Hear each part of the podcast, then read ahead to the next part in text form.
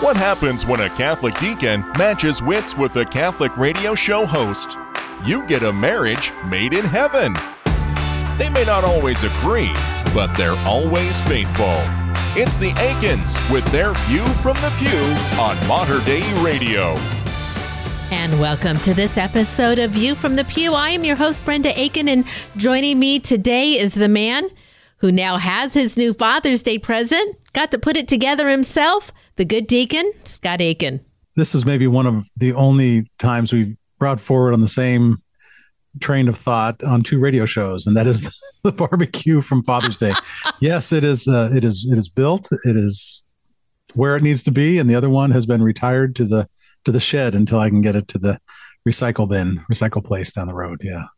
So, yeah, new barbecue in place, and we're going to try and cook on it tonight. So, we're so excited that uh, we have a new Weber, which is the same brand, tried and true. We like it a lot. Now, I was complaining because I had some parameters and I said I didn't want the side burner, but it turns out the best deal that we could find did, in fact, have it. So, we're going to try it out and I'll decide uh, how much you like it or not. that how I'm going to cook a whole meal on that side burner just to make it just worthwhile. To, I think that's an excellent idea. Now, the thing about putting things together like this, this came in a box, not a single part of it was put together, and we had to go through the instruction booklet. I think the best part of that day, putting it together, was that it did happen to be kind of a cloudy day, so it was not hot at all, so we could sit outside and put together. But the weird thing was about the booklet is that this instruction booklet did not have any words in it, hardly at all. It was basically pictures of what you were supposed to do. and for me, that just didn't the, seem to work at all. it's the it's the perfect kid book. And I'm the kid having to put this together. And now you granted you helped me, but I I love looking at just the pictures. and I love looking at the pictures and putting it together no, you're right. That was interesting that they had no words in it. It was just all pictures, and I think that's highly intuitive. And I'm a highly intuitive person, so it fit fit my uh, my preference as well. So, yes, now you do have this beautiful grill. It is ready to be used. And we did get it together, but we get into these certain projects, and I have my way of doing things. I like to lay out all of the tools, count all the screws, and, and get it laid out, and then begin page one, step one. Whereas you tend to do it, well, your way, right? We're not the same person. God intended that for a reason. We have different strengths and we both need each other's way of doing it. I could never open up that booklet and go page by page just looking at pictures on what's supposed to happen. I want to see the words. It's not to say that there is a better way, though, about going at it, at things like that. There's just different ways of going about getting things done. Which brings us to today's topic.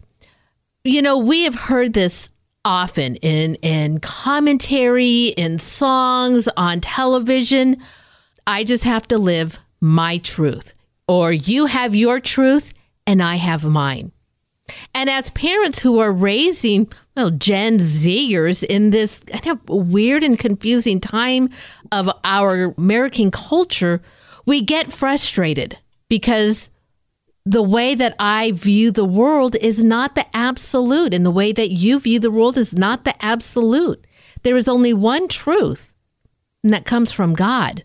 But boy, to say that in today's society, well, you're going to get blasted at. And we're going to cover a little bit about that topic so, coming up on today's show, I have a great opportunity to talk with the wonderful Karlo Broussard. Of course, you hear him on Catholic Answers Live right here at Mater Dei Radio. Well, he has a new book out called The New Relativism Unmasking the Philosophy of Today's Woke Moralists. I'm going to be talking to him about the this new idea of relativism and how it's masked under a new idea of moralists. And then after that, we'll just talk about how we're working in this day and age to try and recognize the prophetic word that St. John Paul II said relative to this term, relativism. He said the greatest challenge in the third millennia for the church and for the world will be how to deal with the spirit of relativism. So stay with us. We got a great show ahead for you on this week's View from the Pew. Find out what we're made of called to help our friends in need. You can count on me like one, two, three, I'll be there.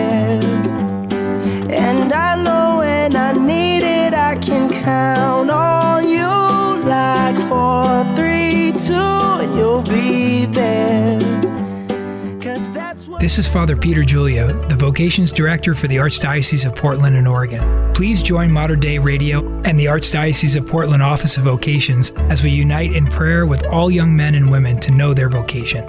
In the name of the Father, and of the Son, and of the Holy Spirit. Amen. Heavenly Father, you have created me to know, love, and serve you. I know there are many ways in life to fulfill this calling, but of them all, there is one way, especially for me, by which I will become a saint. Help me to desire what you desire for me. And I pray that you send the Holy Spirit into my mind, heart, and soul, so that I will have the courage to follow you in all things. Mary, my mother, help me to say yes to God's will as you did. Jesus, my Lord and Savior, help me to love as you love. If it is your will that I am called to serve you as a priest or consecrated person, give me the grace and strength to follow you with joy to the end. Amen. In the name of the Father, and of the Son, and of the Holy Spirit. Amen. The Catechism of the Catholic Church defines virtue as the habit and disposition to do good. It speaks of one of the seven virtues as prudence, using reason and judgment to do good. The book of Proverbs speaks of the prudent person knowing where they are going. St. Thomas Aquinas spoke of relying on both prayer and a wise friend when a decision is to be made. As we navigate our spiritual journey, there's crossroads Tough decisions require prudence. Keeping the Gospels close, we have a compass and a roadmap to deal with the sometimes difficult terrain of life, helping us to know where we are being led. Our prayer empowers our reason and judgment as the Holy Spirit shines forward the pathway. A wise friend is often the best instrument of divine guidance, listening and suggesting different avenues. This has been a bit of Catholic encouragement from Michael Gisandi. A great way to support Mater Dei Radio is through our Leadership Circle. These are businesses and organizations whose names you hear on the air every day. They believe in our mission of providing the region with positive Catholic radio programs of faith and hope. Simply put, our Leadership Circle members keep our broadcast strong through their financial generosity. If you run a business or organization, please join us. We need you. Information on our Leadership Circle at materdeiradio.com. Family life can be hectic, but God can be found right in the middle of it. So take a moment for this week's View from the Pew. Well, have you ever been in maybe a tense conversation, even a debate on a topic that eventually boils down to the other person saying to you, Well, that's just your truth, and I have mine? It's an idea that I try to teach my own children that there isn't a version of the truth, right? There is just the truth. But now it seems like there's a new litany of seemingly absolute commandments that's thrown at us, and that opens up this new idea of not relativists, but now woke moralists. And I can think of no better person than to tackle this topic and expose this way of thinking for what it really is. Karlo Broussard's latest book is The New Relativism Unmasking the Philosophy of Today's Woke Moralists. It is out by Catholic Answers Press. Good morning, Karlo. Thanks so much for joining us again on the show. Hey, good morning, Brenda. Thanks for having me. It's a delight to be with you. Well, first, let's lay a little bit of groundwork when using these new terms because we hear things like relativism and this woke conversation. And I sometimes have to even look up things like gaslighting because, well, in this new day and age, more and more things are thrown at us. So, for our listeners, you're using this term woke moralist. So, what is a woke yeah. moralist? Yeah, well, wokeism is sort of an umbrella term that traditionally referred to being awakened to the fact that particular groups of people are being oppressed and the desire to want to free those quote unquote oppressed people from their oppression. Now, on the surface, that's a good thing that we can all get on board with. Whenever there's a group of people that are unjustly oppressed, We want to do what we can to try to rectify that injustice and bring about justice. However, within our modern culture, wokeism has been used to label a certain view of oppression. Because if we're talking about oppression, of course, that raises the question, well, what do we mean? How are people viewing quote unquote oppression of certain groups of people? Well, as I point out in my book, The New Relativism, this understanding of oppression is not what your common Joe on the street would understand to be unjust oppression. So, for example, within critical race theory, there is the claim that to say there is objective truth, right and wrong answers, is to suppress people, especially non-white people. For the claim of critical race theory is that objectivity is an ideologue of racism, racism to non-white people. And so the modern moral woke command of thou shalt not be a white supremacist, when you unspin the modern spin, what you discover is that to affirm objective truth, like there is a truth for us to all know by reason, is to be a white supremacist. And so what you see there, Brenda, is that there's a weird kind of skewed understanding of oppression, right? Mm-hmm. Say there's objective truth is to be oppressive and therefore a white supremacist. And so that is a version of modern wokeism, right? A version that we want to not get on board with, right? Because we want to affirm objective truth. And so this is an example of the new relativism. The old relativism was in your face and blatant, as you put it, Brenda. You have your truth, I have mine. Right. But some have claimed that that relativism is gone, passe, it's dead, it's over and done with, because we now live in a culture of woke moralists. You can't be a white supremacist. On the surface, we're like, yeah, I agree with that. I don't like white supremacy. That's bad. That's evil. We need to reject that. But whenever you understand what modern wokeism means by white supremacy, you come to discover that it's actually good old fashioned relativism in disguise. Wow. And so what I do in the book is I go through 10 examples of woke moralists or woke moral commands and unmask these modern moral commands to expose the relativistic thinking that's lurking behind them, or better yet, embedded within the modern meaning of them. And then instruct the reader with some strategies as to how to refute these woke moral commands and the relativistic thinking embedded within them. So that's one example among the 10 uh, that I go through in the book, The New Relativism. Karlo Broussard joining us today. That is his new book, The New Relativism Unmasking the Philosophy of Today's Woke Moralists. Well, Karlo, then help us understand this. You know, we use the authority of our church, and you're calling commandments. We've got 10 of them. But of course, Christ gives us so many more ways. You know, that's the authority of our church. That's the authority by which we Catholics say this is the laws which we live by, right? This Sure. is what God has given us. That is our authority. So, what do these new moralists then use up to back up their authority of their new commandments? Yeah, that's a great question, Brenda. So, uh, with for us as Catholics, we have the authority of Jesus and the Church and divine revelation, but we also have the authority of reason, where we use reason to come to know things about reality and about our own human nature and human behavior and what is proper moral behavior, even by reason. So, reason is an authority that we appeal to. Now, those within our modern culture could very well appeal to reason as well as an authority for these modern moral commands. But what we discover, as I point out in the book, that when we use the measure of reason, we come to discover that these modern woke moral commands are not appealing to reason as an authority for these moral commands because reason exposes them to be incoherent and absurd. And what they actually appeal to, Brenda, as I point out at, at least explicitly within the third section of the book on cultural relativism, the authority that they appeal to for certain modern moral commands is uh, a particular group of individuals. So take, for example, thou shalt not be anti-science, that modern moral command. It is often claimed that there's an anti-science bias within America, and this came up particularly with the COVID-19 issues.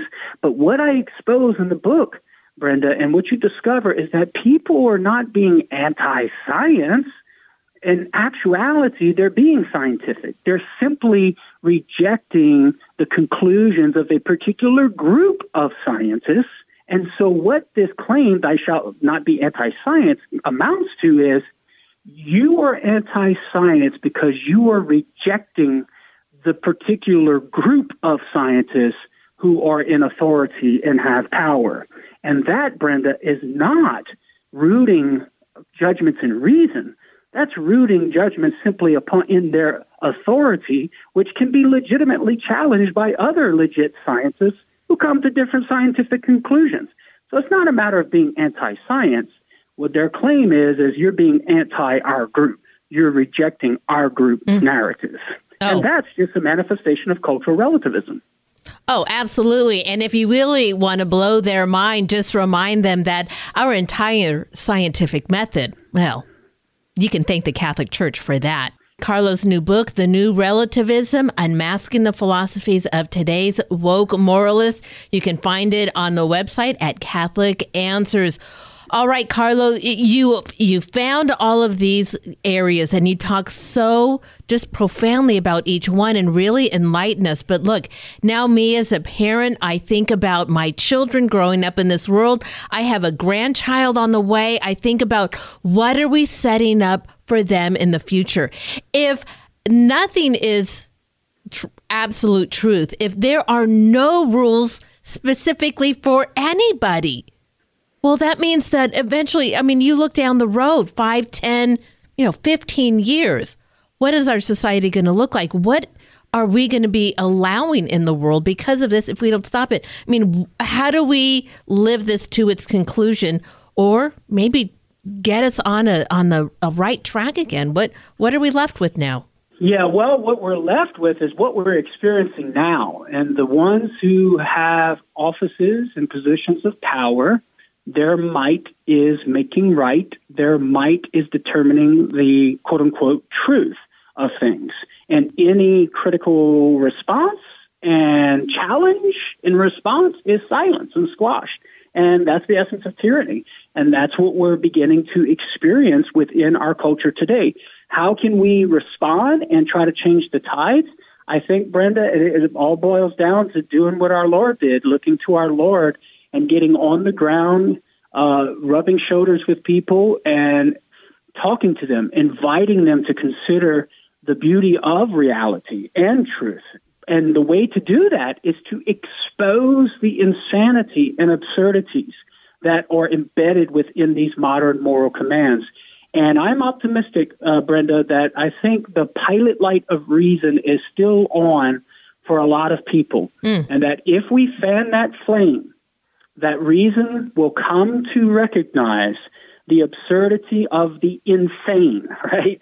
And begin to go back towards uh, a, life of sanity. And, and, we, and that just, that requires us being very persuasive and kind in natural conversation of pointing out these absurdities of uh, modern woke moral commands. Oh, and that pendulum cannot swing back soon enough. Karlo, thank you so much for your time today. Thank you for writing this wonderful book. We'll listen to you soon on Catholic Answers. Thank you, Brenda. And again, that is Karlo Broussard. So the name of his book, The New Relativism, Unmasking the Philosophy of Today's Woke Moralists. It is out by Catholic Answers. I will be sure to add a link on the podcast of this interview where you can get right to Catholic Answers bookstore. You can purchase a copy for yourself, or please use one of our wonderful Catholic local bookstores. I'm sure they'll get a copy for you as well. You can find those links on the podcast of this interview, materdeiradio.com, and the Hail Mary Media app. Honesty is such a lonely word. Everyone is so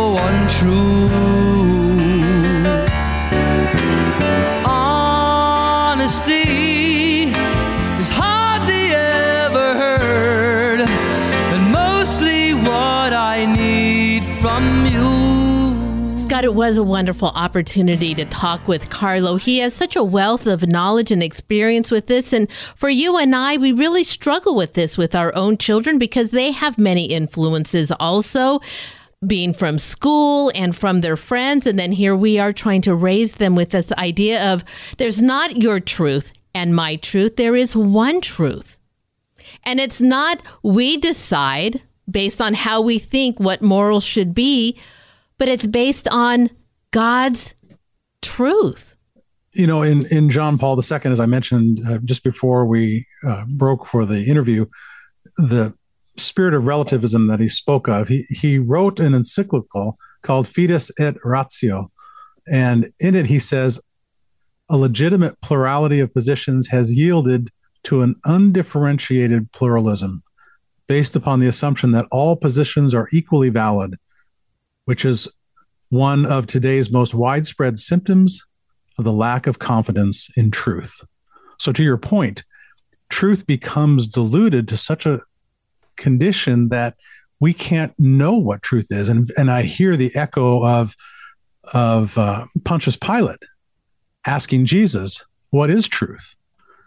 And I think for the church, we have to understand and work to hold in uh, all of our discussions the truth that the church teaches in such a way that we can have then eyes to see and ears to hear, as I often say, and when Jesus heard that from Pontius Pilate, Pontius Pilate did not have the eyes to see or the ears to hear what truth is. So Jesus was silent at that point.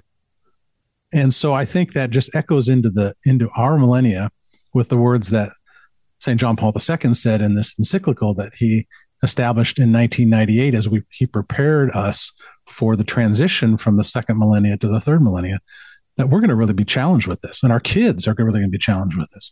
And we see that just play out time and again in how social media uses relativism and uses tolerance to a place where it, it dilutes what is truth.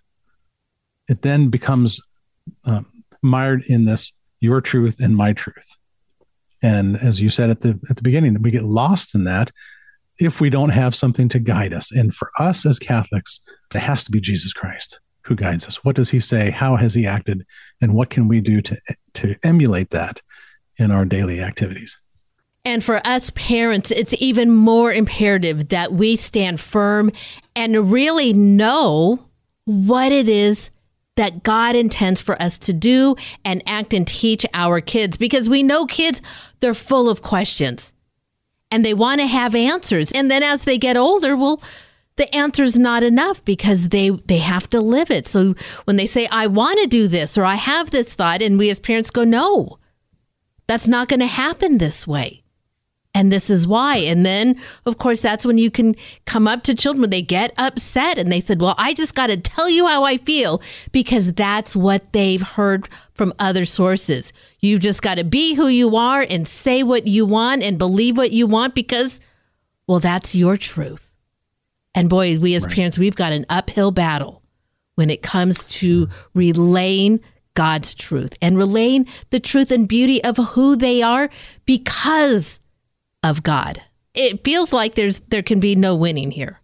In today's day and age, the aspect of morality, as an example of what Carlos was getting at in, in terms of that that um, definition, has been so uh, diluted uh, by virtue of these aspects of your truth and my truth. What was more clearly defined as moral and immoral now has been so convoluted to our children, uh, to our generation of children, that it's hard for them to make a distinction of what is moral and what is immoral. In fact, it's almost verboten to say there's something immoral in this day and age. It's more just be accepting, just be tolerant. There's people who look at life and do things differently than you do, even though you might view that as immoral doesn't make it immoral. Well, what is the lens for which I determine something as immoral? It should be the church. It should be Christ. And Christ has made it clear what is moral and what's not moral. And we, in our effort to try and express that in society, I think we get overwhelmed and we get very defensive, almost in a, re- a reactive way that might be even um, militaristic. I'm going to fight this.